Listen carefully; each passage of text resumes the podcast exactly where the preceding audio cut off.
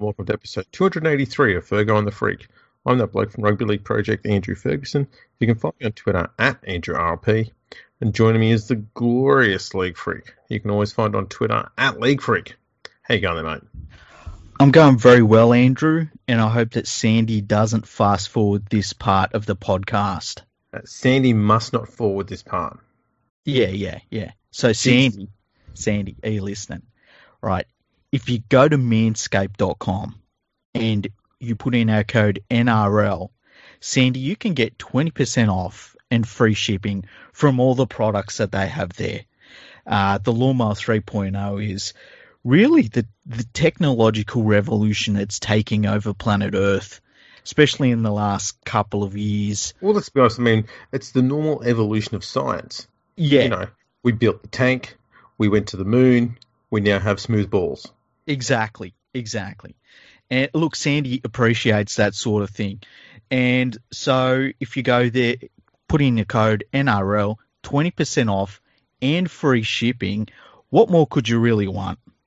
Yeah, I mean, uh, let's be honest. This is a deal that Sandy put together. Yeah, it's one that she demanded. Yeah, absolutely. And we thought, well, you know, we're not going to say no to Sandy. Exactly. And she loves intros. She really does. She never fast forwards ours. Uh, I've been told that that's all she does. She just listens to the intros and just just deletes it after that. Yeah, pretty much. That's all I'm here for is the intro. Pfft, rest of shit. She's So what are we doing? What are we doing after the intro? Oh, we'll just talk shit. You know, Sandy's not listening. We can go and talk about anything else after this. Okay, excellent. So what's happening? Um, there's been a bit of news going on around the clubs. hmm Most of it's a, sort of hanging around Melbourne a bit to start with because um, Yeah. there's a lot of speculation last year that Jahrome Hughes was going to be moving over to the Warriors. They were the War- they were War- courting him pretty heavily. Yeah, they were going to spend big money. They were going to get him back there to New Zealand.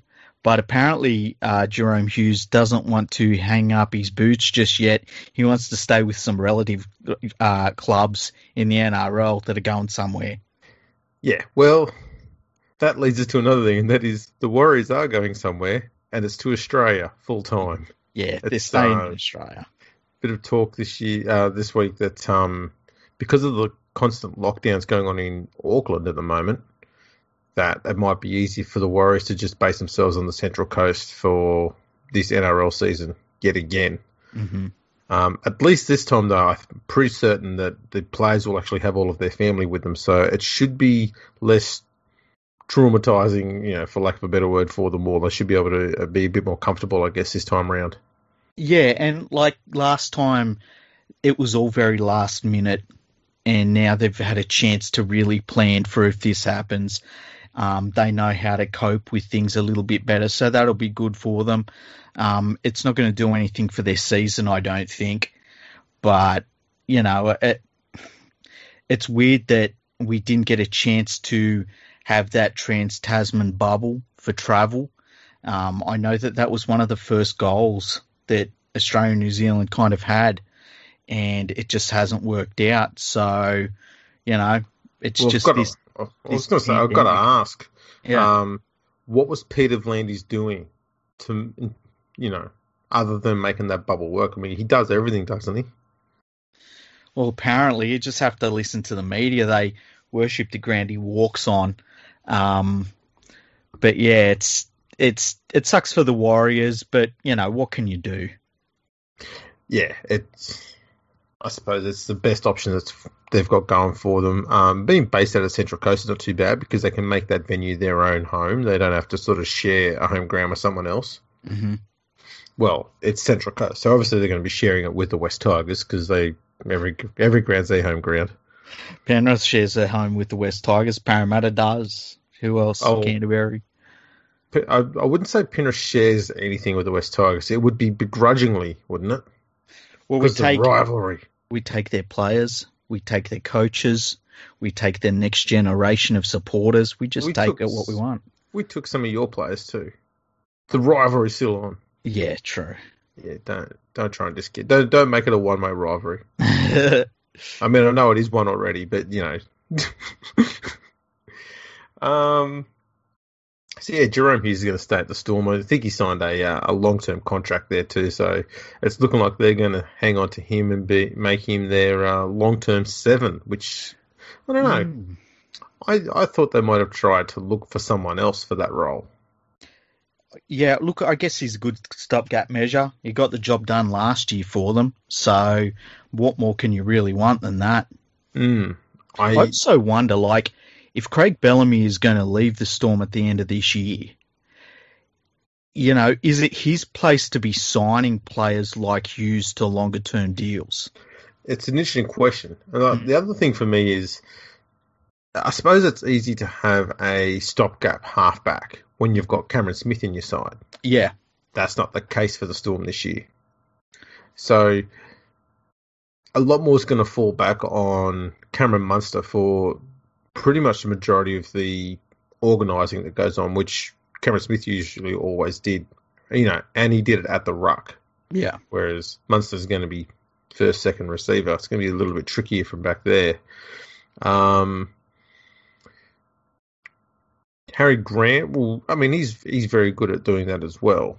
Not Cameron Smith, obviously. No one else is, but yeah. uh, he's he's going to be injured and missing a few weeks to start with. So, yeah, that's I don't know. I'm not going to write off the storm. You can't. No, but it, it's also mostly because you know it's a common thing to do. Everyone writes them off. Yeah, uh, and like I don't know. I, I guess the worst case is you've got Hughes who can he can fill in a number of different positions, and you've got him locked down for a while. I don't think they've paid him superstar money, and he's he's going to be there until 2024. So, you know, it's not like there's somebody else that they can look at and say, well, instead of Hughes, we'll get them instead. It keeps a bit of continuity with the club. And, you know, I think it's the best thing for him. And it's, you know, at the end of the day, it's the best thing for the Storm as well. Yeah, I mean, you want that stability, especially in your spine, where you can get it. And after losing Cameron Smith from your side, you don't want to shake up the spine too much more after that. There's a uh, a question we got sent to us via email from Liam, who sends us a lot of great questions, and he says, "Hi guys." With it looking like Smith's time at the Storm is over, it got me thinking. Do you think that Craig Bellamy needs to win a premiership without Cameron Smith to solidify his legacy as one of the best coaches? I only ask because I see some people discredit Bennett's coaching by saying anyone could have coached, the Broncos in the 1990s, often forgetting that his 92 and 06 teams were completely different. Do you think that people will say Bellamy was carried to success by having once in a generation players in his squad, or will people give him the credit he deserves? Also, where does Bellamy sit in your all time coaches list? I would put. Hmm, see, my my number one coach of all time mm-hmm. is neither Bennett or Bellamy. Who is it? It's Arthur Halloway. Okay. He's won more premierships as a coach and player combined than anybody else in the game. He's if you were starting a fantasy team tomorrow, yeah, and you could pick any coach in the whole history of the game to start that club with, who would you pick? That's him. Okay. Tony Halloway. I would pick Craig Bellamy. Yeah, I I would definitely have Bellamy um, in the top three. Okay.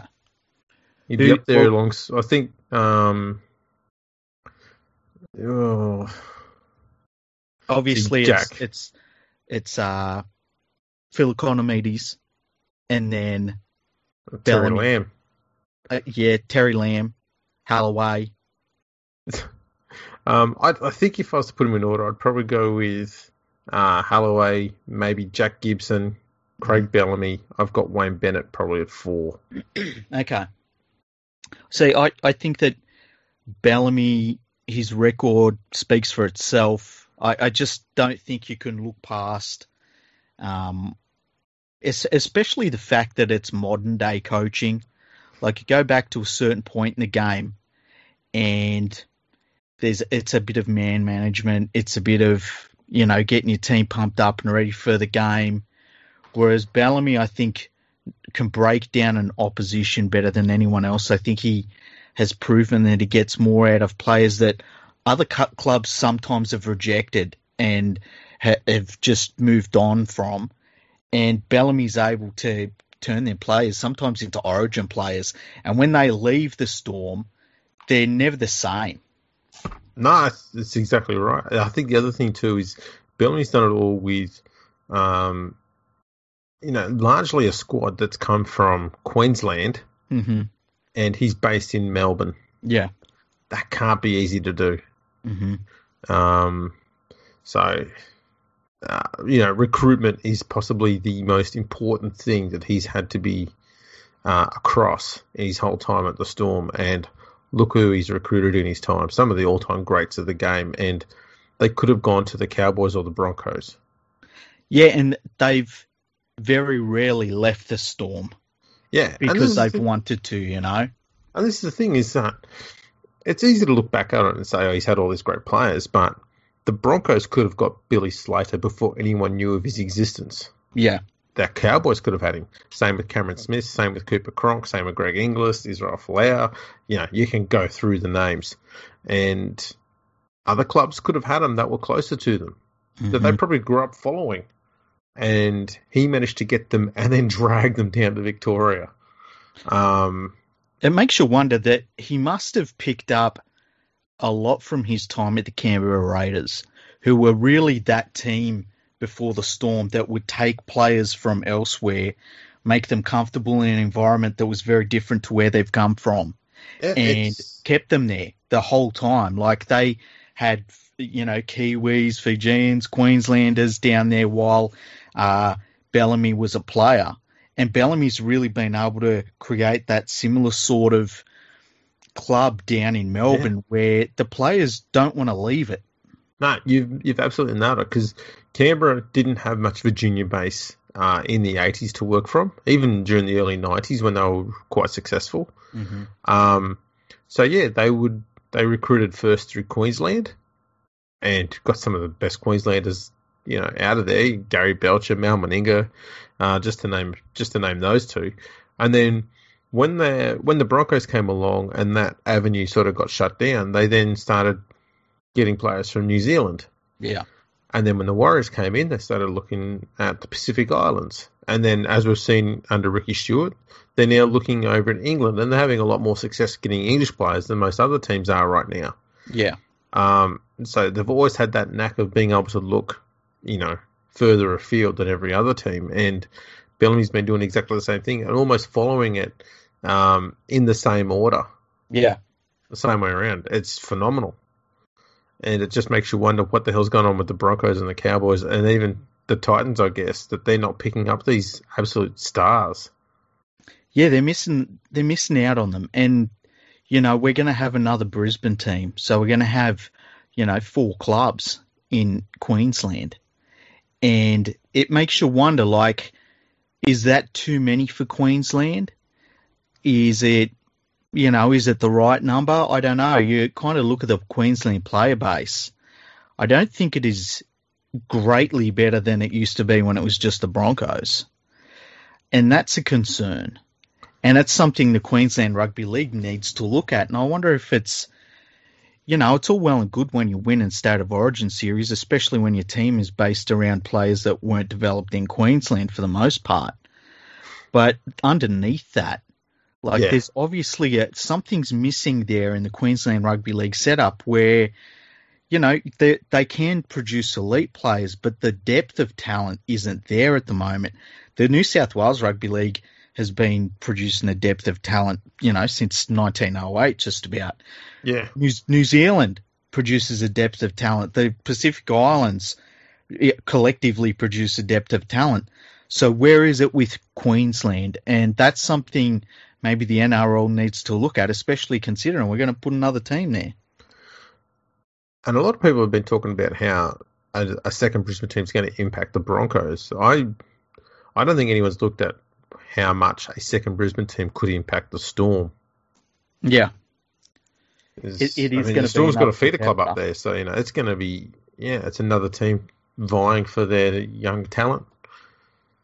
And ever since the Storm had that massive fine they got for the salary cap breach, mm-hmm. um, and this is not debating about whether that was right or wrong or anything, but what it did is it it pretty much destroyed the grassroots football that the Storm had created in Melbourne.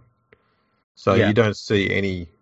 Yeah, we you may see one or two Victorians coming through playing the NRL, but there's just not that many. And you think after having been in, in existence for twenty odd years, they they'd have, they'd have at least brought through, you know, at least seventeen players in that time, hmm and it just hasn't happened.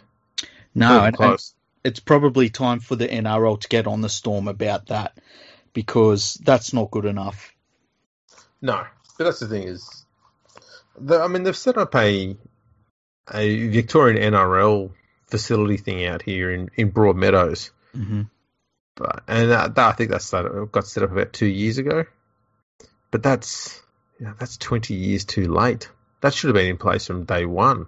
Yeah, but uh, and the thing the thing is too. I mean, the storm was set up like at the as the very end of the Super League battle between the ARL and Super League when they formed the NRL. Yeah, They were also basically forming the Melbourne Storm, and the last thing anyone was thinking back then is how are we going to sort out the juniors for this club? They just wanted a team. And that's right. And the the Storm are basically a you know a bastard club when you consider that they're a merger of Hunter and Western Reds and a bit of the Gold Coast and you know just Yeah. bits and pieces from everywhere.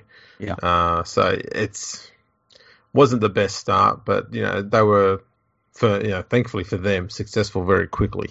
hmm Um, so yeah, it's it's going to be interesting, especially with no Bellamy there. Who they're going to get as their next coach? Because yeah, fill those fucking shoes. Yeah, good luck with that. Who like I haven't got anyone in mind that would be the next coach of the Storm unless it was Cameron Smith. Hell, like he's the only one that I can sort of think, you know what, he'd be the sort of dude that could step in and do that role and it not be about following in Bellamy's footsteps. It's sort of his own thing. I don't know if he's got any interest in coaching, and I don't know if he's got any interest in living in Melbourne any longer, just because it seems like he kind of wants to go back to Queensland now. Um, but I, I can't think of a coach that's out there that you kind of look at and you say, well, he's next in line. I know that they've talked about Jason Ryles. Um, I Yeah, tend to think that you need to have coached at a lower level and been the head coach for some time before you can say that somebody is a an NRL coach in waiting. And I think we've seen that with uh, Trent Barrett. You know, you can't just be anointed a coach and then chucked into the deep end because it just doesn't work. Yeah, it would have been a good year, I think, to have had. Um, no, if if if they were going to use Ryles as a coach, then maybe give him a season coaching in the Super League or coaching a, a Queensland Cup team or something like that. Yeah. just to get him into the the routine of it. But I don't know if he's he has he has been at the Storm on the coaching panel for quite a while, so maybe I, I dare say they wouldn't they wouldn't go there if if um, Bellamy didn't think he was right for the job. True. I I don't think Bellamy's the sort of person that wants to leave the club in a shit position. Oh, 100%. Yeah. So he'd be he'd be inclined to leave him with a good coach. How about this? I've just thought of this. The, the coaching role becomes available, and it's a pre, it's a high profile one, but it's also one that is a little bit unique. You know, you're living in Melbourne, you've got to be ready to do that. Uh, you're going to step into some shoes. A lot of people find that very daunting. If you're Michael Maguire and you get a phone call and they say, "Want to come and coach the Storm?" Do you leave? I don't know. I I've always had this impression that Michael Maguire wanted to be in Sydney. Okay. Um, I do wonder though if the Storm would be tempted to contact Anthony Seibold. And I know that sounds crazy, Mm. but I think with a good roster and support staff around him, someone doing all of the recruitment for him, and we know how good the recruitment is, maybe he wouldn't be too bad in that role. I'm not suggesting he should be there, but you know, as, as a bit of an outside option, that might be a way to go. Um, See, if if I'm the Storm owner and someone comes to me with that idea, they're fired. well, that's that might be true. I see. The thing is, and this is the problem that Anthony Seibold is always going to have, is you're only as good as your last season. Yeah, and His last season was dog shit, and Yeah. that's how he's going to be remembered. No one's going to remember his his first two seasons. All of his drama as well. Yeah. And I'm not talking about how he's how it all ended. I'm talking about as he was there. Just uh, there was always some drama with him. and that's because he went from being a coach of one of several Sydney clubs to being the coach of the Brisbane club. And so a much tou- a much stronger microscope put on him, and the Broncos aren't a team that's associated with failure. Well, they weren't anyway. Um, and so a lot more pressure there. And Like people will say, oh, you know, the South have won the most premiership. Yeah, South have only won one premiership since 1973, Yeah. and there was a lot, a lot of failure in those, you know, that 40 odd years. So I think South fans are were realistic while also being optimistic. hmm so Seibold didn't have as much pressure to perform there. He's a bit of an unknown entity, but because he had a bit of success there and went pretty well, that coupled with coaching the Broncos, it just it meant the expectations were extremely high, and every day that he failed to keep at that level, he started getting further and further away from that level until it got to you know he, he hit breaking point pretty much the first time he came up against Wayne Bennett. Yeah. And then he'd recover and win a few games and things go well, and they come up against Wayne Bennett again, and uh, here we go, he's off the rails again. Then you get back on the horse, and then it just sort of every time Bennett came along, he just got smacked down even harder and harder and harder. It was I just, crazy. think, I just think he was a disaster as a coach. I think that he lucked out at the Rabbitohs. He took over from a, a team that had been just about rebuilt for him. He did well there. He immediately jumped ship, and when he was in control, he just showed he wasn't up to it. And like, I, I don't think he'll ever coach in first grade again. Well, maybe maybe the Storm could go with another uh, premiership winning coach who currently isn't coaching anywhere Mm-hmm. and has a history that matches the Storm to some extent. Who would that be? Shane Flanagan. Oh, jeez. I hope they don't choose that pathway. That would be really bad. Oh man, I tell you what, here's an option: is the Sharks go and do the stupid fucking thing that everyone suggests they will, and they'll go and get Flanagan, and the Storm Yep. go and pick up John Morris. I don't think that'd be a bad move. I think It that'd be, be. actually a pretty good one for the Yeah. Storm. He'd be a good coach. Um, I wonder if they would look at somebody like a Mal Meninga. No. Like, uh, uh, you don't No. think so? No, no, no. See, the Storm team that needs um, the sort of coach who's a lot more hands on. And Mal Meninga seems to be the sort of bloke who's more of a mentor, sort of sit back and Yeah. I'll I'll say something inspirational to you, and that's my job done. Uh, they've always got a pretty strong technical aspect to what they do in the Storm, and I I don't think Mal Meninga would suit that role. I, so I just can't think of anybody else that really jumps out for it. You know, it's and whoever comes into the role, they're gonna have to make it their own. They can't step in and be a Craig Bell like they can't step in and think I'm going to do what Craig Bellamy did Oh, because no, that's you know n- no one really can do that. Um, it's going to be interesting. We'll find out, I guess. Yeah, we will. Now, speaking of finding out, Cameron Munster today said that um, he thinks Cameron Smith will play on in 2021, which is interesting given that the season starts in a week and Cameron Smith doesn't have a club. Yeah. And he doesn't think he'll be at the Storm, which Well, that's pretty clear. It looks like the Storm have pretty much said Smith is gone. Yeah. Um, I I just don't know why a team hasn't committed to Cameron Smith yet. I don't think it would be Cameron Smith's doing. Like like we said a couple of episodes ago, like you know, his age, just not having a, a proper preseason is a problem. Um, and you would think he's going to need a few weeks of training and stuff just to be, you know, familiar with his teammates. Um, you know, he'd be fan- absolutely fantastic at the Titans, but we'll wait and see. I, it's it is a bit of a strange one. I tend to think that it might be one of those things where we keep waiting and waiting and waiting, and then three years from now we're all like, "Hey, yeah, Cameron Smith actually just went. He stopped playing, and that was it."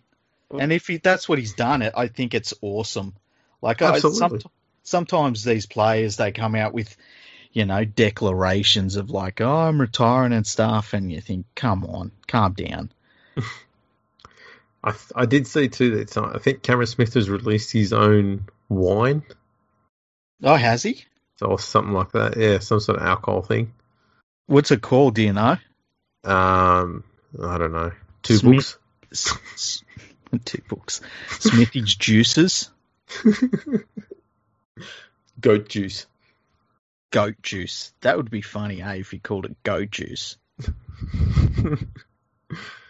That would be absolutely brilliant. Now, something that's come up during the week.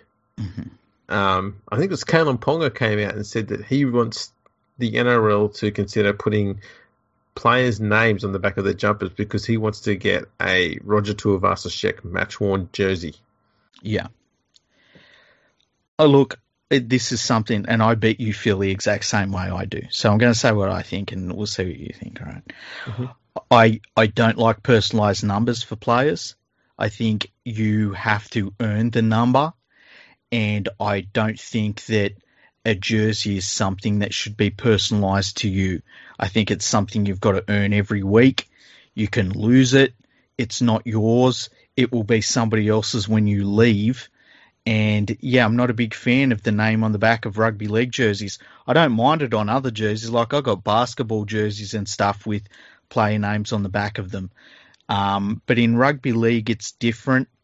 Um, I don't like the player numbers that are assigned before the season starts in Super League, and I wouldn't like to see player names on the back jerseys. It's also some pretty valuable advertising space for clubs, like hundreds of thousands of dollars worth of it. So there's also that you're working against as well. Yeah, look, I'm fully opposed to set numbers. Mm-hmm. Um, I mean, I think it might just be an Australian thing. In in Australia, we see the number being associated with the player position. Yeah, typically seven's halfback, one is fullback, yada yada yada. The UK has been doing it since what '96, so maybe they're a bit more comfortable with it. The crazy thing about what they do over there, though, is you, you know if Joe Bloggs is the is the halfback for Leeds Rhinos for 12 years, he may not actually have the number seven allocated to him for all of those 12 years. He might just change it around every second year if he wants, mm-hmm. which just kind of, to me, defeats the purpose of it. Yeah. Like, if you wanted to be given a set number, wouldn't you want to have it for the entirety of your career? The idea of that, I believe, comes down to everyone wanting to do their own Michael Jordan type thing. Yeah, and like there's, I mean, do you remember when they brought in numbers for one day cricket and Shane yes. Picked number 23 because of Michael Jordan. And mm-hmm. it was mm-hmm. just like, how about you do something yourself? You and that's the thing. Every second player at every club will be doing the same thing. I want to yeah. have 23 like Jordan. Yeah. And just think, it's just a wank. It really is. It really only one Jordan. He's the only man with 23. And then uh, if they're not doing that, they'll be getting the same number as Kobe or some other shit. And it's just. Oh, I meant Jordan Tansey. I don't think he ever wore 23. Maybe you meant one of the other 15,000 Jordans that play in the Super League. Yeah, there's enough Jordans over there. there's enough Jordans over there to have an entire competition of players just with players named Jordan. Just, yeah, it'd be great. The Jordan um, Cup. But yeah, and like, I think the, the big, biggest sticking point is the fact that it's advertising space.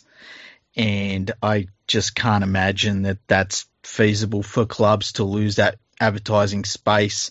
You could put, I guess, you could put the name underneath the number, but even then, I mean, you know, that's some advertising space there that I've seen a lot of clubs using as well.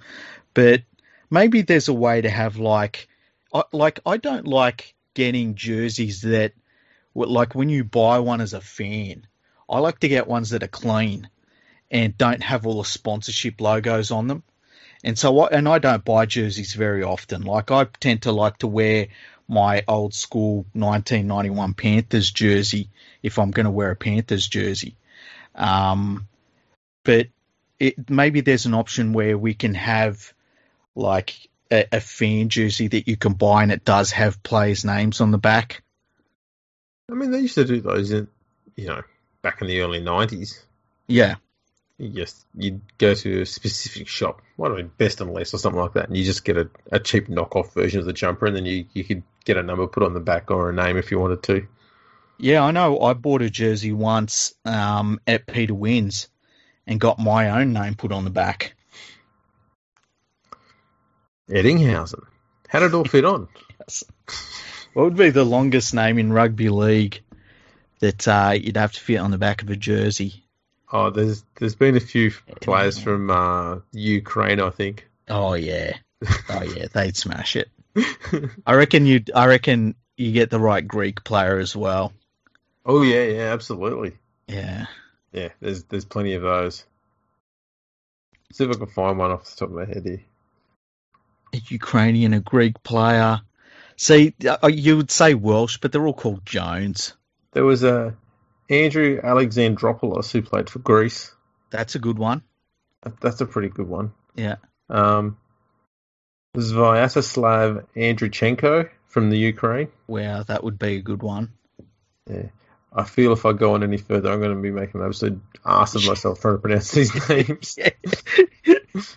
we'll start getting emails from the Ukraine and, or not the Ukraine, it's just Ukraine, Ukraine and uh, Greece.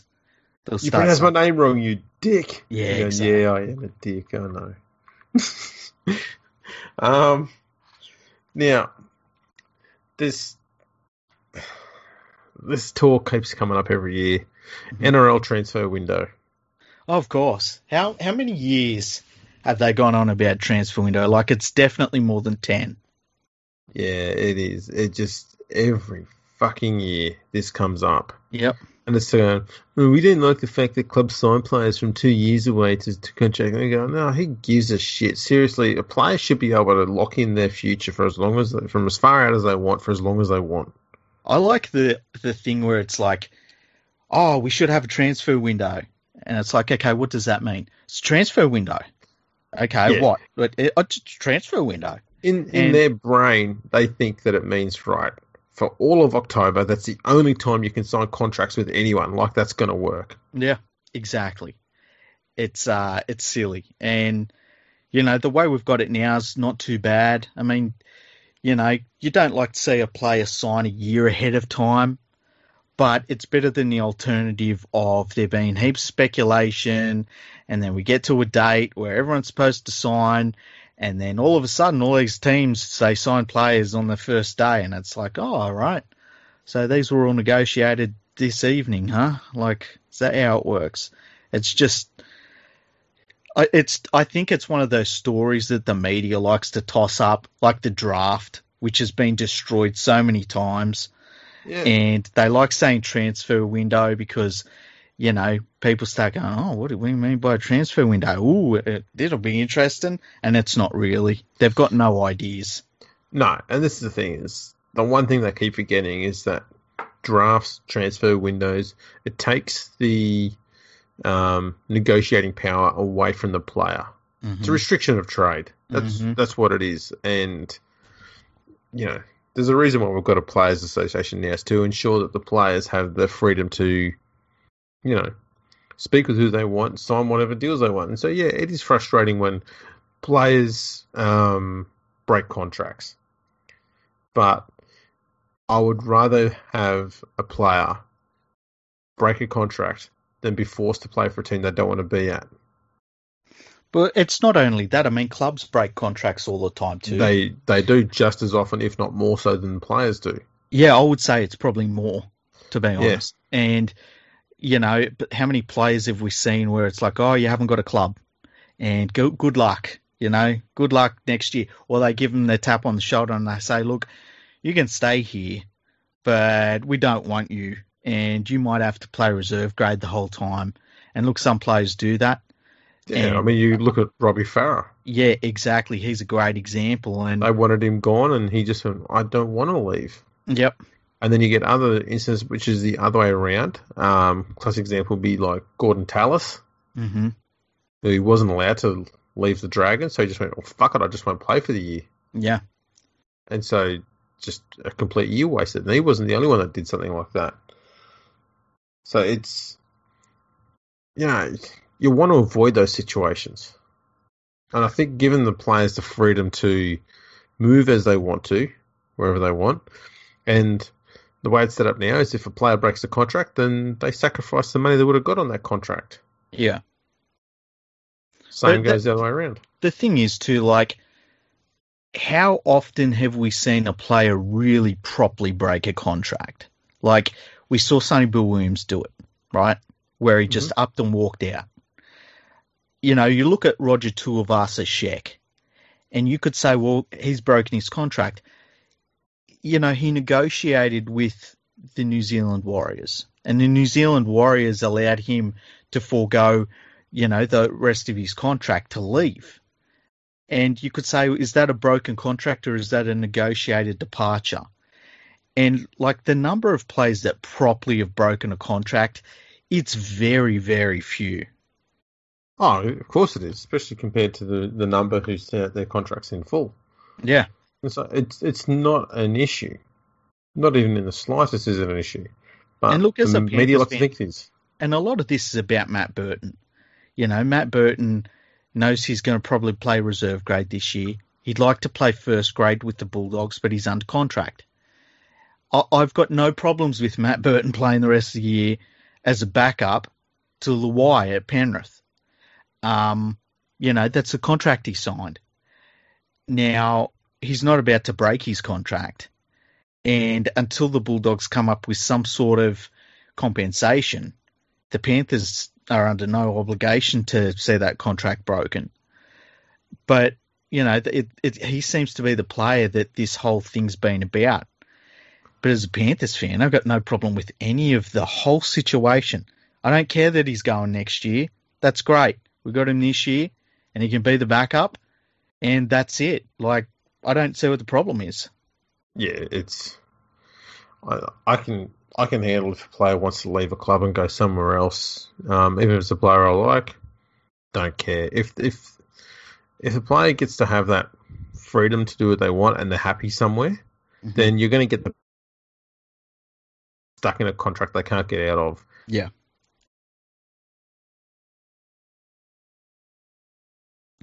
Rip in. Oh, he's still there. Yeah, Yeah, You I think I. you dropped out again. Yeah, you know what happened? Okay, let me just get rid of this website. There's a website.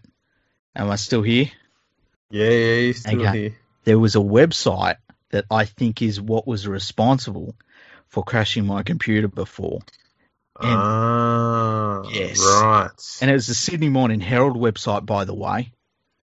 right, Garbage. right. Channel 9 Garbage. garbage. That's what it is. Yep. That's what it is. Um, what else was there? Well, ah, the Roosters are trying to get clearance for Joseph Suaalii to play.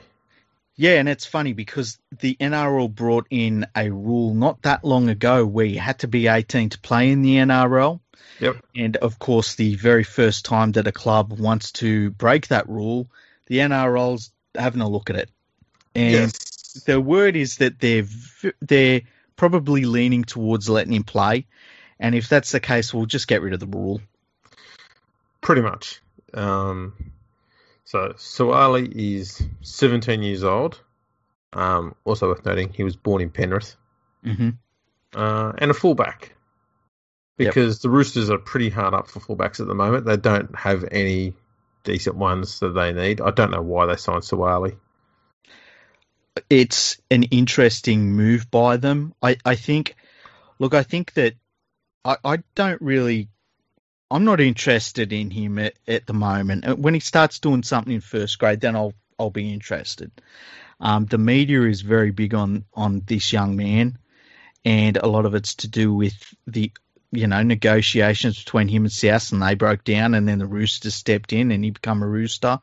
Mm-hmm. You know, if we thought that there was a, a need to have a rule for 18 year olds, then they need to stick by that rule. There's been occasions in the past where we've seen players make their first grade debuts even at 16. And, but those Yeah. players that can do that are very few and far between, and they tend to be, um, how would you describe them? They seem to, their body type is ready for it. I Yeah. guess is the way to put it. And from what I've seen of Suaalii, he doesn't have that same body type. He, he seems pretty lean, and that worries me a little bit. Uh, there's also the thing of like, you know, putting a 17 year old through that sort of pressure and expectation and, you know, the big money and all the media attention and stuff. Is that the best thing for him? And there is a duty of care that rugby league kind of has towards him. And that's what that 18 year old limit was brought in for. And so I think that the first time that it's challenged, if they break that 18 year old limit for this young man, I just think it's a bad move. Uh, it's a horrible move. Um, I fully agree with everything you said there. I, I don't think they should be allowing him to play. Um, I don't know why the Roosters went after him. I, I think something else I'd, I'd bring in too is I'd be capping the amount of money that a player can earn at the age of 18 or up to the age of 18. Because I don't think it's a smart idea to be giving kids who are 18 several hundred thousands of dollars when they haven't even stepped on the field yet. Because See, I've, just- I've got, sorry, go on. well, just because you know, much like the salary cap is designed to stop clubs from spending themselves to death, Mm. we shouldn't be allowing clubs to throw hundreds and hundreds of thousands of dollars at players who have never played first grade before and are still teenagers. I think let them play at least one season to get their true worth. Let the club have first and you know, the you know, table the first offer hmm and also have the right of reply in a, in an offer for So, bringing like- this young player to the field. Yeah, a restricted free agent so that Yeah, other teams can offer him, uh, other team could offer him a million bucks. And if you want to keep him, you got to pay Yeah. him a million bucks, otherwise let him go. that's right. And I think that way it works out fair for the club. hmm Um, but you've got to do the right thing by the player at the same time. And I, I bring this up because we've seen a lot of players come through getting huge deals at the age of 17, 18 years old, having never played in the NRL, and many of them don't have very long careers. And I Yeah. bring this up more so not because I don't think the players deserve it, but because I think the clubs need to start being smarter with the way they use the salary cap because they'll start trying to find ways to rort this.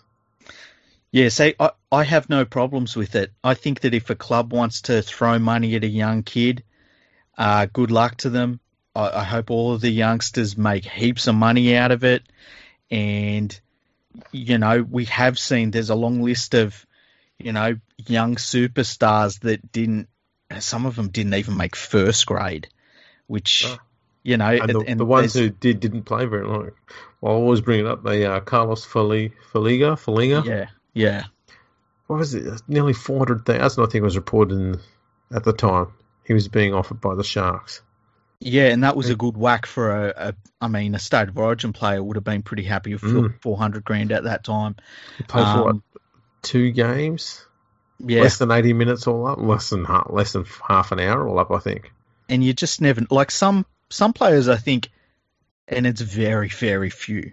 But you get someone like a Greg Inglis, and you know, Yeah, uh, a Jarryd Haynes, another one. Like you you see him as a junior, and you're like, you know, they're just a sure thing. exactly. But they're like, they might be one in ten thousand even. Like who knows? And that's, I mean, this is the other thing that raises too is, I think, all of this media talk and all the money that gets put on these teenagers hmm who haven't played in the NRL yet, um, it can put a shit ton of pressure on them. Yeah. Because if you're getting, if you're Joseph Suaalii, and someone gives you half a million dollars and you haven't played in the NRL yet, that's an awful lot of expectation put on your shoulders Mhm. from the first minute you step on the field. And I don't know if a 17 year old is able to handle the, the microscope that's going to be put on them if they don't perform on par with other $500,000 players. Because that's what's going to happen. They're going to get compared to those. Are we getting our money's worth out of this guy? And if no, well, he's a commodity. He's a waste of money, so fuck him off. And there's just a, he's not a human. He's just a name on a sheet, and if he's not Yeah. producing the numbers that we want on the sheet, then you know, fuck him off. We'll find someone else, and then what? He's just discarded, and I, I don't like that aspect of of the process. Whereas I think if they're all given a maximum of one hundred and fifty thousand dollars, which is heaps for a seventeen year old, so right, this is the maximum we can give you for your first year. I think that way they can ease in. They they're getting a big salary for a seventeen year old, but it's not stupidly high. There's no stupidly high pressure on them. They can just concentrate playing footy, and if everything goes well, give them four hundred grand the next year. What's one year? See, the only thing I would say is that I would bet NRL clubs would say it's simply the market value of these young players.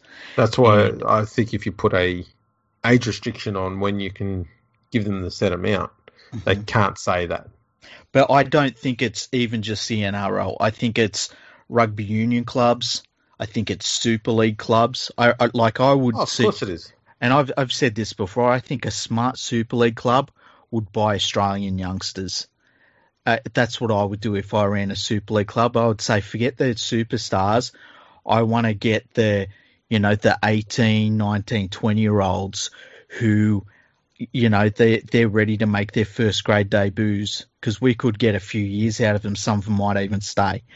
Um, and and I, I I would suggest because of that, NRL clubs would say, you know, the dirty business of rugby league is that this is the market value of a young player because if like getting a player through free agency is so difficult and so expensive and you will save so much money. I mean, say Suaalii comes out and he's a very, very good player. And I don't know how long his contract is, right?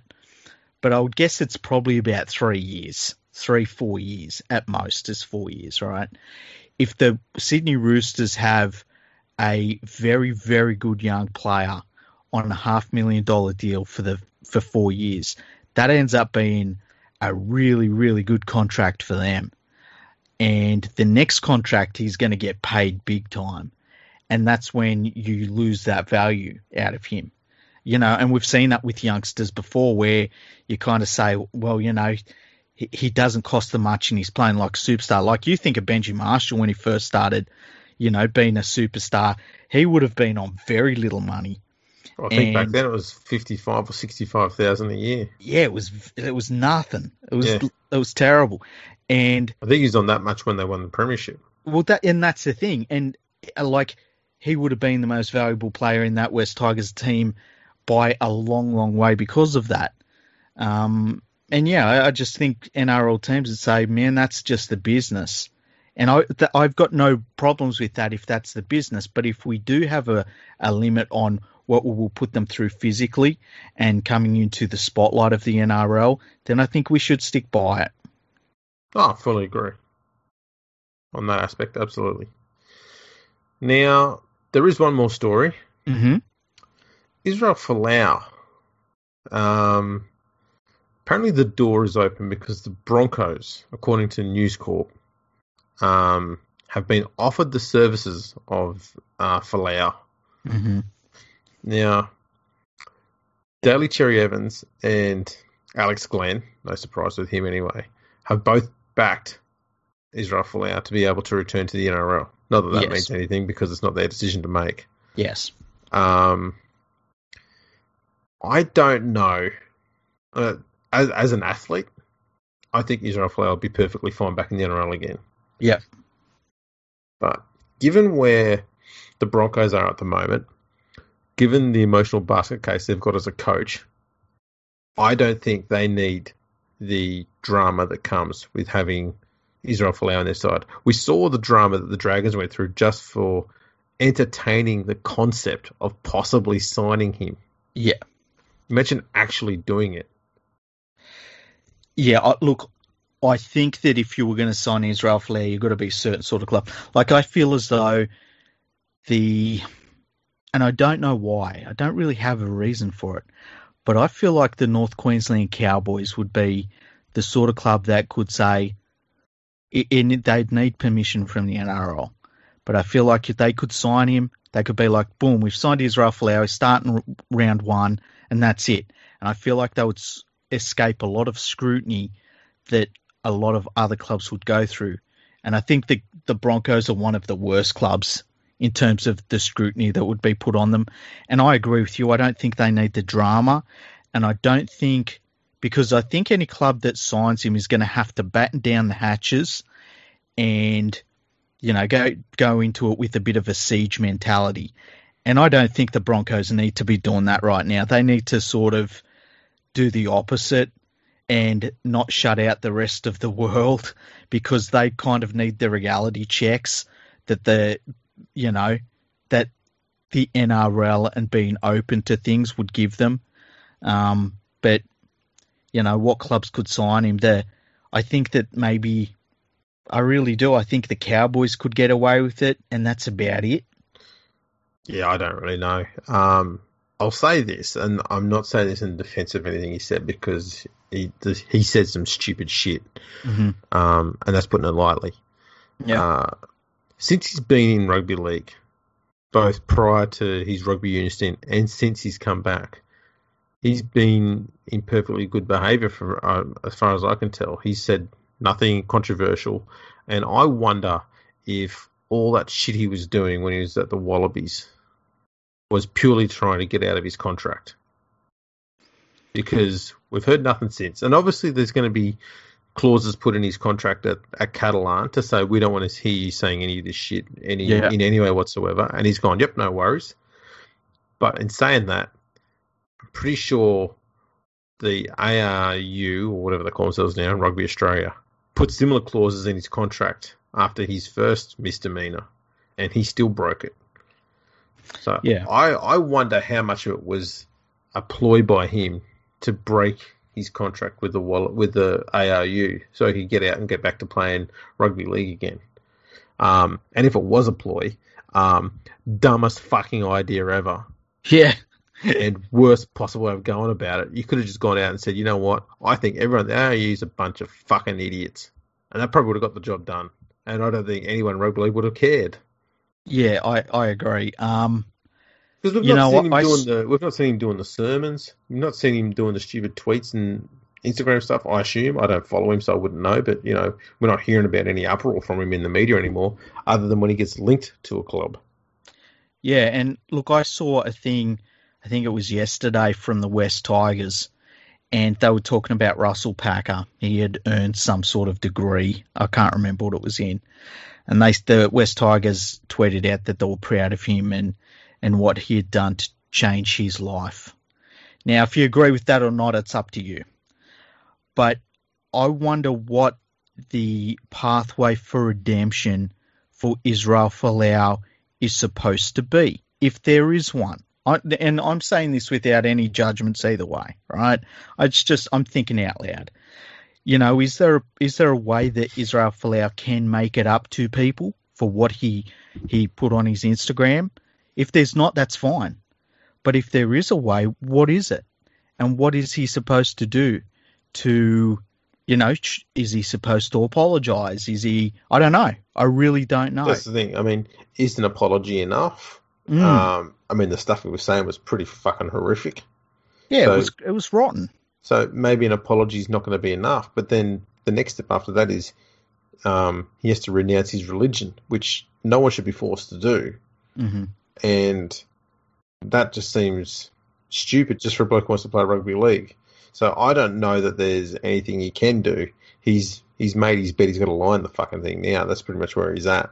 Yeah, and, and that's what it comes down to. And like, I just think that the drama that comes along with him, man, I wouldn't want it at my club. As an athlete, in a second, yes. You know, I as an athlete, I would have him at Penrith in a second. But with all the drama and stuff that comes with it, it's like, no thanks. What if he adopted his brother's name and came back to the NRL that way. What was his brother's name? John played for Parramatta for a few years. Oh, that's right. Yeah. It might have been Sione, but he went through went as John. He used an English name. He, uh, yeah, but like I remember, he and he just didn't pan out. It's weird No. how it must be weird to be in a family where, like, your your brother is highly successful at a physical sport, and you just it just wasn't your thing. You you just couldn't get to that level. It must be really weird. It would be. It would be, especially given that they're built fairly similarly too. Mm.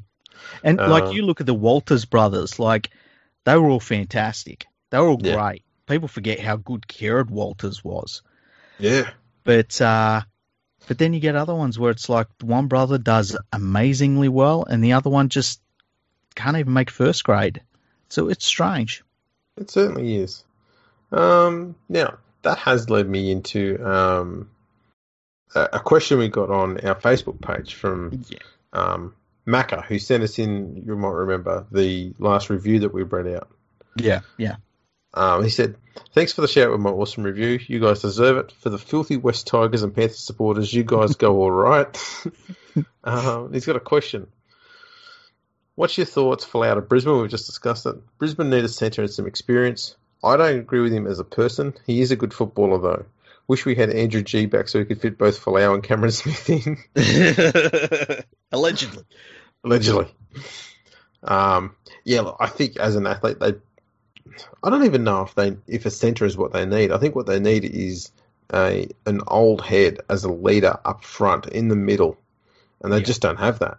They've just got a very young team across the park. They don't have a genuine leader in the in the spine. hmm Um, as we discussed recently, I mean, who do you sit there and go, right, we're going to make this person captain? I mean, there's talk that there's talk that um, Brodie Croft isn't even going to be in the run-on side yet. He's one of the he's in the bloody captaincy group or the leadership group, and he was a captain last year. Yeah, it's it's they've really put themselves in a poor place through their recruitment. Um, you know, and, and these young Broncos players are going to be looking to someone like a Ben Teo, who shouldn't be playing in the in the squad. Like an NRL team shouldn't be looking towards Ben Teo to still be hanging around.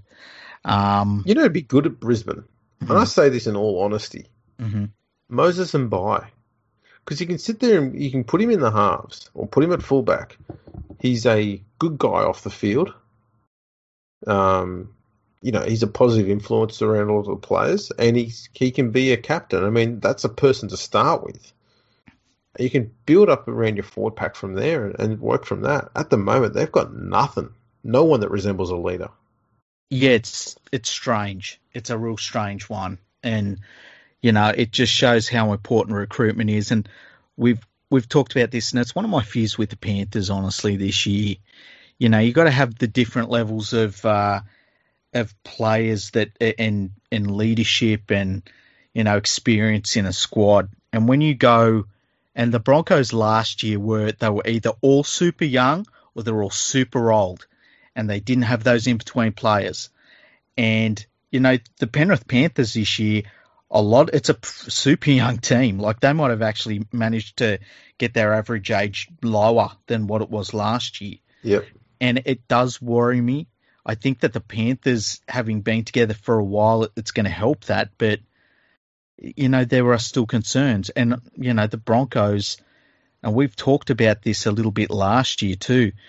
When you're a young player and you you can have all the talent, but if you start learning the wrong lessons and you get into the wrong habits, it can destroy your career, no matter how much talent you had to begin with.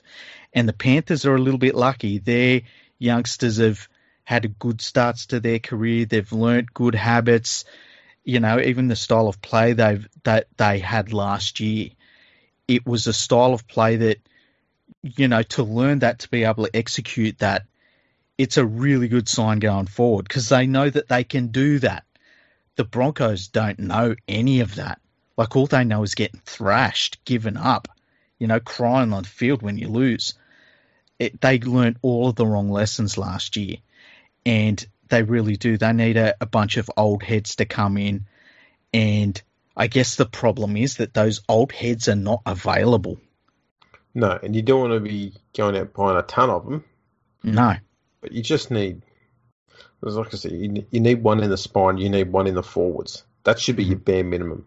And they just, they've got neither. And they're not, it doesn't look like they're going to get one anytime soon. No. Um, so I dare say they're hanging their hat on trying to get Cameron Smith. I mean, if they do get him, that would be an absolute miracle. But I don't think he wants to go to the Broncos. No. No, I I- can't imagine. Unless he decides he's not going to play this year and then you bring in Cameron Smith as a as a coaching assistant. But if I'm if I'm Kevin Walters, I don't allow that to happen because the next step is Cameron Smith is the Broncos coach. Yeah, that's right. So yeah, I don't know what goes on there. Broncos are a mess. They've never had to deal with this before, Yeah, and we've and it talked shows. We talked about that last year. Yeah, it really did show when they were going through hard times, and it, you know, for all of the clubs that have been through difficult times over the years, and the Broncos hit some some rough patches, and they fell apart. It was shocking to see. Oh yeah, oh yeah, it was shocking slash entertaining. Who's somewhere, the most somewhere in the the most- middle. Who's the most entertaining team to watch implode? The Broncos is pretty special. That was pretty special. I think. Oh, and I'm sorry to say this, Dragons fans, but come on now. Like your your club's imploding in a pretty spectacular way at the moment. But the thing is, okay, the the Dragons fans kind of expect it, and I think that Yeah. takes away from the entertainment of it.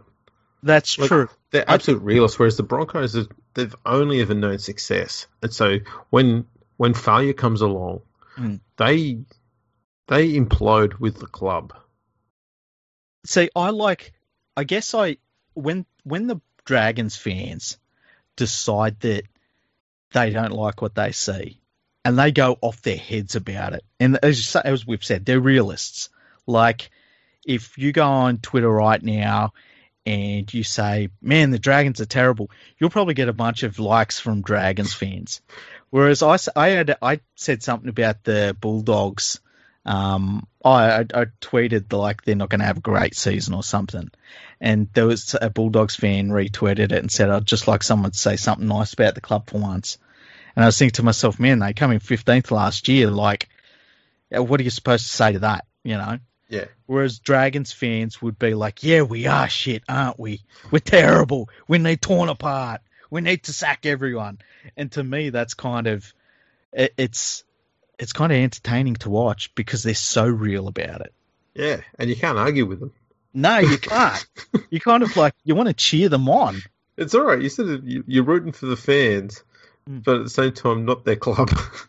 Yeah, it's a it's- it's a weird situation. I just, I guess what I'm saying is, sometimes I like to see large groups of people being put through terrible situations, just to see them react. Yeah, who doesn't? Yeah. That's why we've got reality TV. oh shit. Um, yeah. Have we got an email? Yeah, I read it out earlier. Was that just it? There's no yeah, more? that's the one. Yeah, yeah. Okay. Well, that's pretty much us done, done then, I guess. Yeah, I think so. Um, big thank you to manscaped.com. If you go to manscaped.com and put in our code, which is NRL, get 20% off, free shipping, a 30 day money back guarantee. Go and get yourself the perfect package.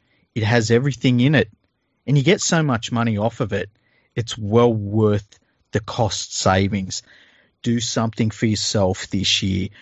Be ready all of these lockdowns are going to end. We'll be, all be vaccinated. We'll be able to do anything we want. You want to be ready when that happens. So go to manscaped.com. Perfect. Um, make sure you check us out on Instagram and Twitter at Fergo Freak Pod. We're on YouTube, LinkedIn. Um, I keep forgetting it because it's for MySpace. That's the one. MySpace. Yeah. I can't believe that. It's still brilliant. um, we've also got our own website, Freaky. Yes, it's called fergoandthefreak.com. You should go there. Send us an email. You can go to the contact section. See, have a look at all the guests we've had. We've had heaps of guests. Yeah, you can check out all the history episodes as well while you're there. Yep. Um, so yeah, check all of that out. Um, also, you've got another website which has got chock a block full of uh, podcasts on there. Yeah, go to it's the longest. It's the longest address I've got. It's rugby league podcasting network.com. Uh, go you couldn't get have a you look- couldn't get .com.au just to make it a bit longer. oh, oh, man, I should. But yeah, rugby league podcasting network.com. Go there. It's got all of the best independent rugby league podcasts going around. I'm adding new ones all the time. Um, they go up when they're posted, and you can also click on if you have a look at the sidebars. You can click on some of the sidebars, and it'll take you, and it'll show you all of the latest podcasts from all the different podcasts that are on there. So go and check it out. It's a pretty cool website. It's getting a little bit of traction at the moment too. So, and I hope to add little bits and pieces to it over time to hopefully make it a bit of a hub for all us independent content creators. Boom, lovely, love it. Um, that's pretty much us, isn't it? Yeah, it's been a good episode. It has. We've smashed that one out. Thanks for tuning in, everyone. Catch us all next time.